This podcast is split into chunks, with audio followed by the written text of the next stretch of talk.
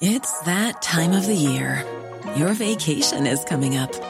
You can already hear the beach waves, feel the warm breeze, relax, and think about work. You really, really want it all to work out while you're away. Monday dot com gives you and the team that peace of mind. When all work is on one platform and everyone's in sync, things just flow. Wherever you are, tap the banner to go to Monday dot com. Burrow's furniture is built for the way you live. From ensuring easy assembly and disassembly to honoring highly requested new colors for their award-winning seating, they always have their customers in mind. Their modular seating is made out of durable materials to last and grow with you. And with Burrow, you always get fast, free shipping. Get up to sixty percent off during Burrow's Memorial Day sale at burrow dot com slash A cast. That's burrow dot com slash A cast. burrow dot com slash A cast.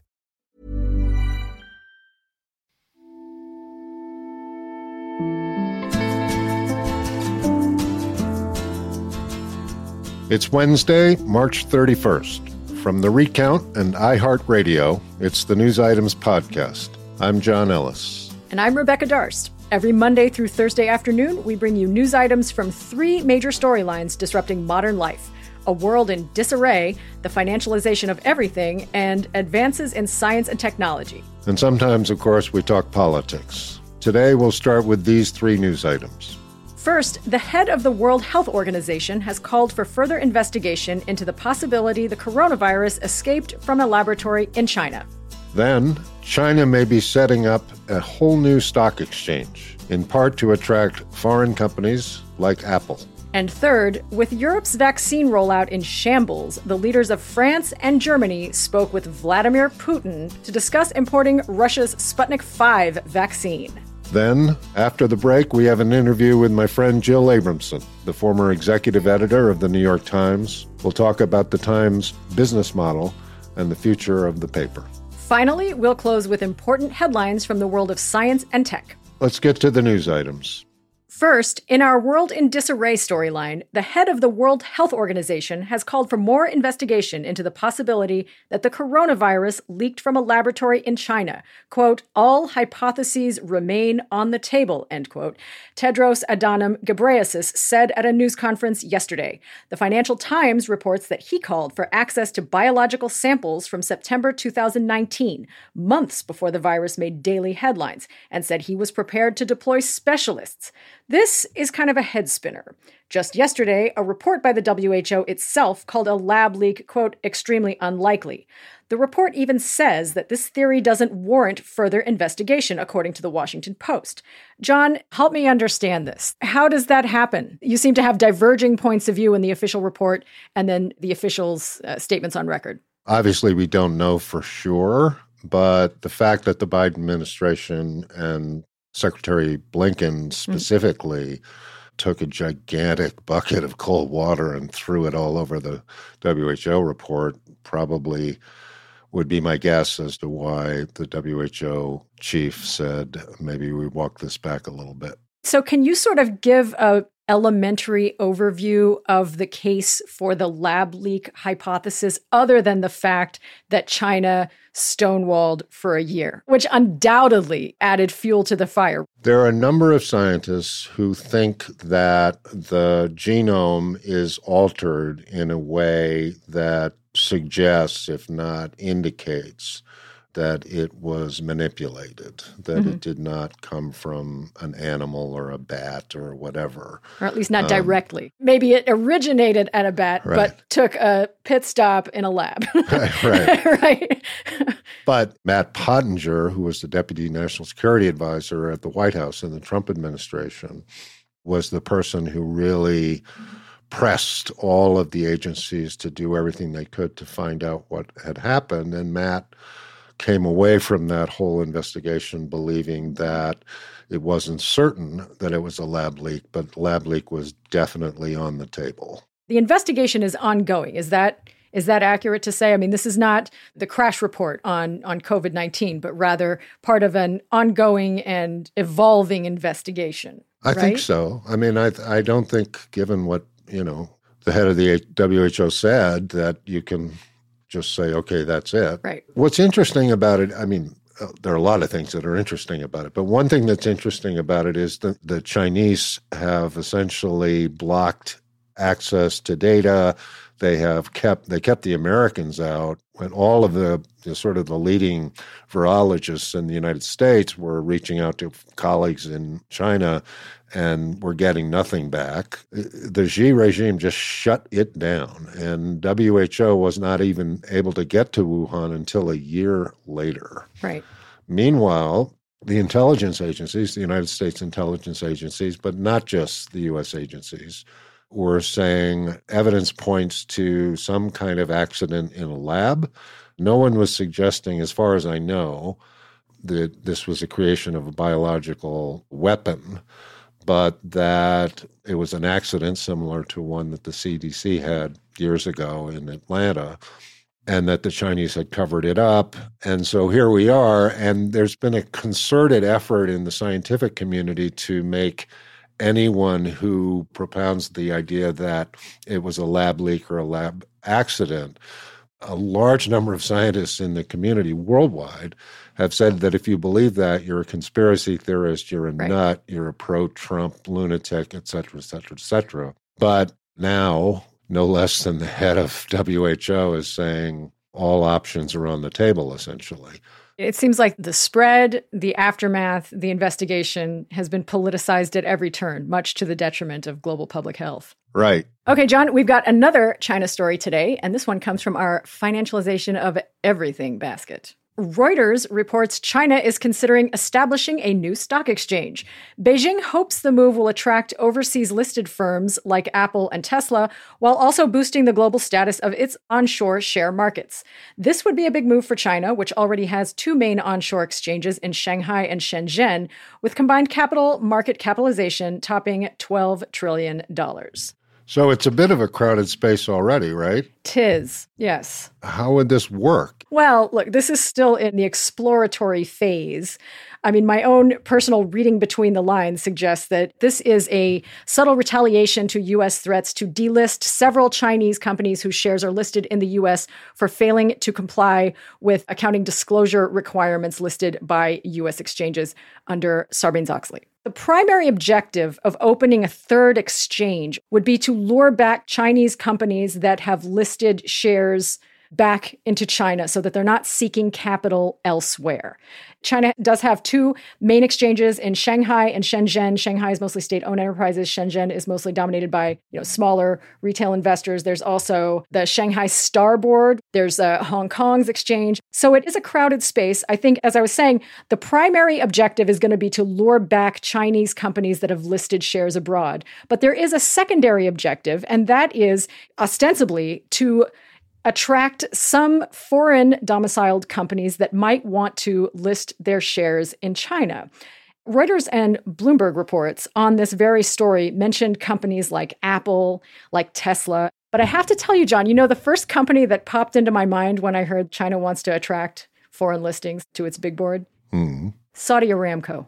Right, of course. That's what I thought, because they were thinking about Tokyo. Right. I get that, right? That makes sense. That's a good yeah. story for Investable Universe. We got to follow that one because I thought, I mean, what would the price be to list on the big board in Shanghai? Is it a right. price that most U S tech companies are willing to pay? Is it a thing where the U S government is doing X and mm-hmm. U S businesses want to do Y because they want to do business with China? Yeah. And so China is putting out yet another sticky board to yeah. attach U S business interests to Chinese interests and thus further conflicting the ability of the government to do things. I don't know that the impetus for this is coming from U S firms that are interested in listing directly in China. So I think what's happening is that the U S has made these recurrent and persistent threats about listing requirements for Chinese firms, questioning some of the regulatory integrity of some of these companies. And Beijing is responding in kind like, well, you don't really need New York anyway. Beijing's line about the U S is that it's trying to prevent the inevitable rise of China and that this is just another obstacle they're throwing in the path of Chinese companies that, that want to list their shares. That's true. And it's a huge pool of capital, right? Yes. If you go out to the rest of the world, not the U S companies, but if you went out to all the companies everywhere else and said, there's this vast pool of capital that's ready to invest, that's pretty attractive, right? Absolutely. So let's move on to our next item. Europe has been slow to deliver vaccines to its citizens. Only eleven percent of Germans have received at least one shot, for instance. The Telegraph reports that the shambolic rollout has led Germany and France's heads of state to call Vladimir Putin and discuss, among other things, using Russia's Sputnik five vaccine. How does this bit of vaccine diplomacy strike you, John? Oh, a lot of different levels of this one. Yes. One of the interesting things is that the Russians are sort of marketing the Sputnik vaccine while they're importing other vaccines for themselves, for the elites in Russia. They don't want to eat their own cooking, is that it? Yeah. So there's that. But because of the Germans and the French, I mean, the E U generally, but the French yeah. and the and the Germans specifically, so bungling the rollout of the vaccine and the A Z, the slandering of the A Z vaccine and on and on. Mm-hmm. AstraZeneca, yeah. They are now desperate to get their people vaccinated, and the Russians are there saying, we have plenty if you yeah. give us many dollars. And they're in such a bad spot that they're negotiating to get Sputnik vaccine. It's an astonishing turn of events. So just to clarify, the European Medicines Agency, the E M A, has not formally approved Sputnik five yet. Is that right? I think so. And I think a lot of people have a lot of questions of,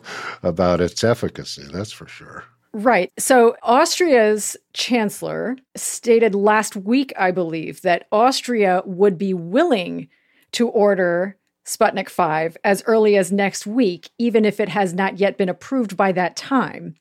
And Angela Merkel, I believe, has said that Germany would consider using Sputnik five, even if other E U countries are not willing. Now, Germany is not strictly cap in hand here going to the Russians. I mean, as I understand it, there's some capacity build-out from uh, Pfizer-BioNTech that's expected in the coming months. Right. And Johnson and Johnson, which I believe has been approved for use in Europe, right. is also supposed to roll out pretty soon. You know, the thing that's so astonishing about it is that yeah. the couple that invented the vaccine that Pfizer is now marketing— Uh, are in Germany, right? Live in Berlin. Oh, God. Oh, God. Yeah. And, yeah. you know, these the two people who literally saved the world at some level yeah. live in Berlin. So they could have just walked down the street and said, how do we do this? Doesn't that just say it all? That's a commentary on the whole situation, right? Because then there's also, in the past week, we've seen political tensions rising in the E U over potential export restrictions over the vaccine, right? Right, right. But the E U may block exports to countries that have higher vaccine vaccination rates than the E U itself. Correct. And there's a whole question about what that means for, you know, individual state sovereignty and the intellectual property of drug makers. Talk about world in disarray, John. Yes, like, yeah. You, you talk about it in news items every day. It's the perfect E U metaphor, right? Right. Except in this case, if they don't get ahead of it, then yeah. at least on paper, it, it may not turn out this way, but it, all of the experts think that if the mm-hmm. variants beat the vaccines, we're back to March twenty twenty. And as I should have mentioned earlier, Russia's Sputnik five vaccine was funded through the country's sovereign wealth fund, the R D I F. How would you characterize the diplomatic victory for Vladimir Putin if Sputnik five is adopted within the European Union? Big, right? Yeah. One of the things that we as a podcast are going to be looking at over and over again is the impact of COVID on politics around the world, right? The German mm-hmm. elections are this fall. The French election is coming up next year. And into this is sort of a hand grenade called COVID nineteen, and it's just causing people to do things I think that they would ever otherwise never do. Yeah. Incredible. Mm-hmm. A novel ending, that's for sure. Indeed. For the novel coronavirus. Indeed. All right. Well, that wraps it up for our news items today. John, what's next? Well, as you may know, subscriber growth at the New York Times soared during the Trump years, but that has slowed down a bit. Uh-oh. I had a great conversation with Jill Abramson, the former executive editor of the paper, about the Times business model in the post-Trump era. Jill had a legendary seventeen-year career at the Times. She was the first woman to serve as Washington bureau chief. She was the first woman to serve as managing editor and, of course, the first woman to serve as executive editor.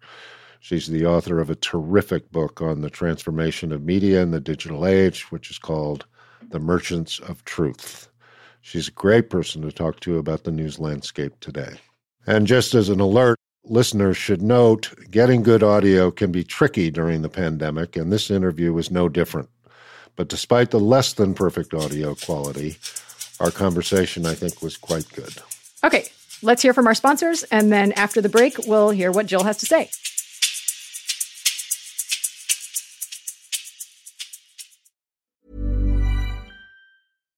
If you're looking for plump lips that last, you need to know about Juvederm lip fillers. With Juvederm Volbella X C and Juvederm Ultra X C, your lip look, whether it's subtle or bold, can last up to one full year with optimal treatment and no additional maintenance. Find a licensed specialist and see if it's right for you at Juvederm dot com today. That's J U V E D E R M dot com. Add fullness to lips in adults over twenty-one with Juvederm Volbella X C or Juvederm Ultra X C. Do not use if you have severe allergies or a history of severe allergic reactions, or if you're allergic to lidocaine or the proteins used in Juvederm. Tell your doctor if you have a history of scarring or taking medicines that decrease the body's immune response or that can prolong bleeding. Common side effects include injection site redness, swelling, pain, tenderness, firmness, lumps, bumps, bruising, discoloration, or itching. As with all fillers, there's a rare risk of unintentional injection into a blood vessel, which can cause vision abnormalities, blindness, stroke, temporary scabs, or scarring. For full, important safety information, visit Juvederm dot com.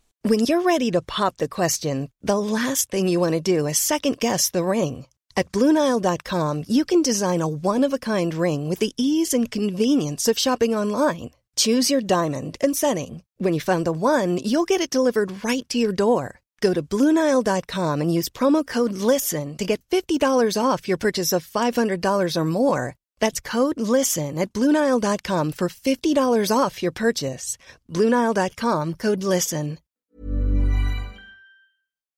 We have today as our guest Jill Abramson, the former Washington bureau chief, managing editor, and executive editor of The New York Times, and the author of Merchants of Truth, which, after The Powers That Be, is probably the best book about modern media that you'll read. Thank you for joining us, Jill. Happy to be here, John. So in two thousand sixteen, Trump's elected, comes into office, and that begins a surge of subscriptions at, among others, the New York Times. I'm not quite sure how to ask this, but I mean, there's the obvious question, which is, did becoming part of some kind of resistance to Trump become not editorial policy, but editorial bias? Well, it, it became more than editorial bias. It became a business model. Right.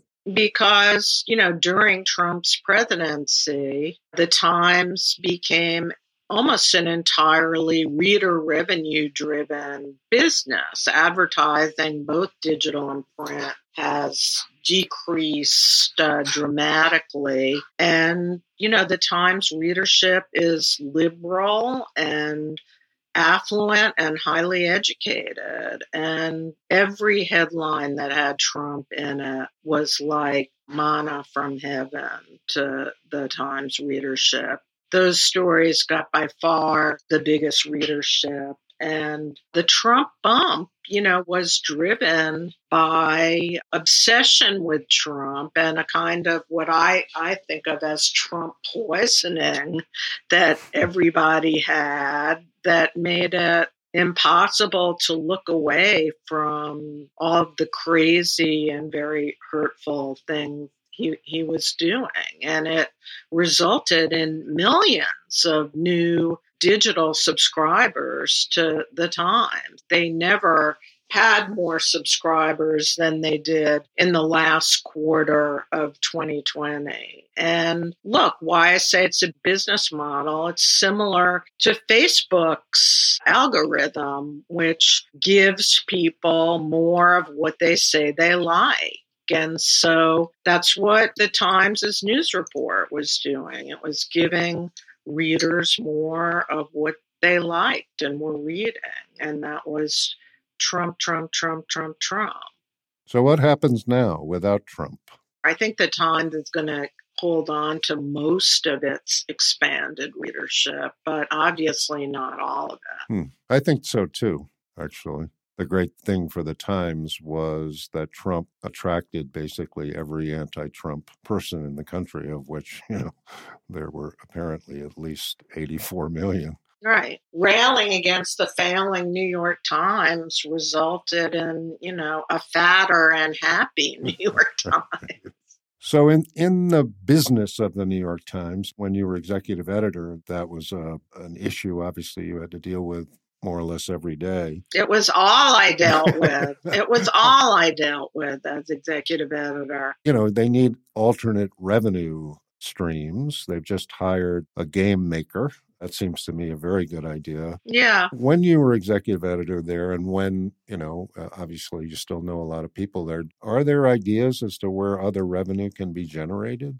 Yeah. I mean, I thought cooking was definitely a revenue generator. And for years, I was kind of pushed to the side and told that the New York Times recipes were not digitized. Oh, you know, all of those. I'm not kidding you. And every every year I would put that on the top of my priority list, and it never got to the top until finally, as my last year there, we were developing the cooking app, which has made, you know, millions of dollars for the Times. Right. There were areas that, you know, could be grown out of news coverage that we did and wanted to do anyway, that I was all for. I was not for adjacent products that were not really beneficial to the mission of news gathering. I hated high dollar sponsored and paid conferences. I hated the idea of Times trips. And I'm not going to say I told you so, uh, given the recent controversy over a certain trip to Peru. That's okay. You can hear. You know, Keller and I, when he was executive editor, I was managing editor, put the kibosh on a Times wine club because it wasn't going to bear any connection to Times wine criticism and, in fact, would in some ways ethically pollute things. So, right. I mean, I've been brought up in journalism believing in a very high and non-porous wall between business and the news. And, you know, my belief system became very outmoded in the digital era. I will admit that, but it's what I basically still believe in. When did you first start reading the New York Times? I first started reading the New York Times in fourth grade, because we had a current events class in my school where you had to bring in an article that you thought was interesting. And my mother wouldn't let me cut up National Geographic, which I actually thought was the most interesting. So she didn't mind if I cut up the Times, especially because my parents actually had two seven-day-a-week home delivery subscriptions to the Times. One for each? We live on the Upper West Side of Manhattan, and, you know, my parents never voted for Republican during their lifetimes, and they were involved in progressive Democratic West Side politics, and you know, my early life was a satire of New York Times, highly educated, pretty affluent upbringing. We're right at noon, so we'll let you go. But I hope you'll come back, and thank you very much for doing this. I really appreciate it. Sure. It was lots of fun. And now for our science and tech headlines. First, Cakeson reports that one of the world's biggest smartphone companies is investing ten billion dollars in a new electric car business.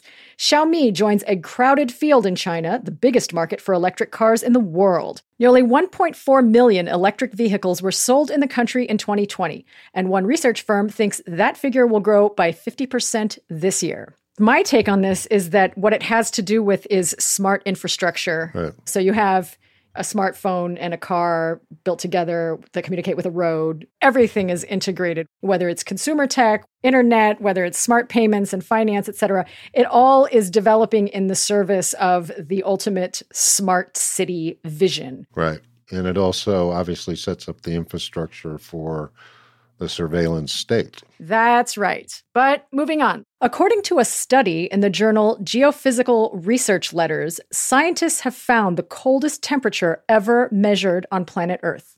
It wasn't on the surface, but at the very top of a storm cloud poking into the stratosphere over the Pacific Ocean. There, the temperature in December two thousand eighteen reached a frigid minus one hundred sixty-seven point eight degrees Fahrenheit, so cold that it pushed the limits of the infrared sensor on an N O A A satellite used to pick it up. Extremely cold thunderclouds have grown more common, and those can be more destructive, the study's lead author told Live Science. He didn't rule out climate change as a factor. Live Science is a reliable source for uh, news items, and, you know, one hundred sixty-eight degrees below zero catches your attention. Well, thank you. That was a good, uh, good day, and I'll yes. see you tomorrow, right? I'll see you tomorrow. And listeners should know that aside from co-hosting News Items, the podcast, uh, Rebecca has a terrific website called Investable Universe. And that, of course, is at investable universe dot com. Thank you, John. And our listeners should also know that while we're here featuring stories from News Items on the podcast, they will get deeper intel by going to the News Items newsletter and subscribing. Google News Items Substack, and you will find the real skinny on what is moving the world today.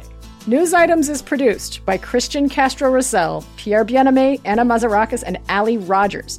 Our theme music was composed by Billy Libby. We'll be back tomorrow afternoon with more of the news from our three major storylines: the financialization of everything, a world in disarray, and advances in science and technology. See you then.